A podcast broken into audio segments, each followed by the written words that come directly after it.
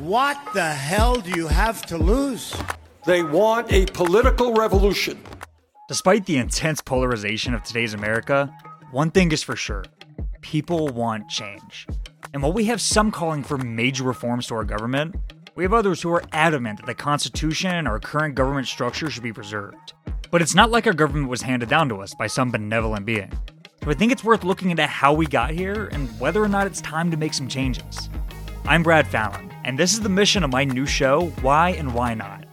Each week, I take a look at a new element of our government, from the Senate filibuster to the Supreme Court to how money is allowed to influence our politics. Along with expert guests, we figure out why the government is the way it is and ask ourselves, why not make some changes? Come check us out and join the conversation.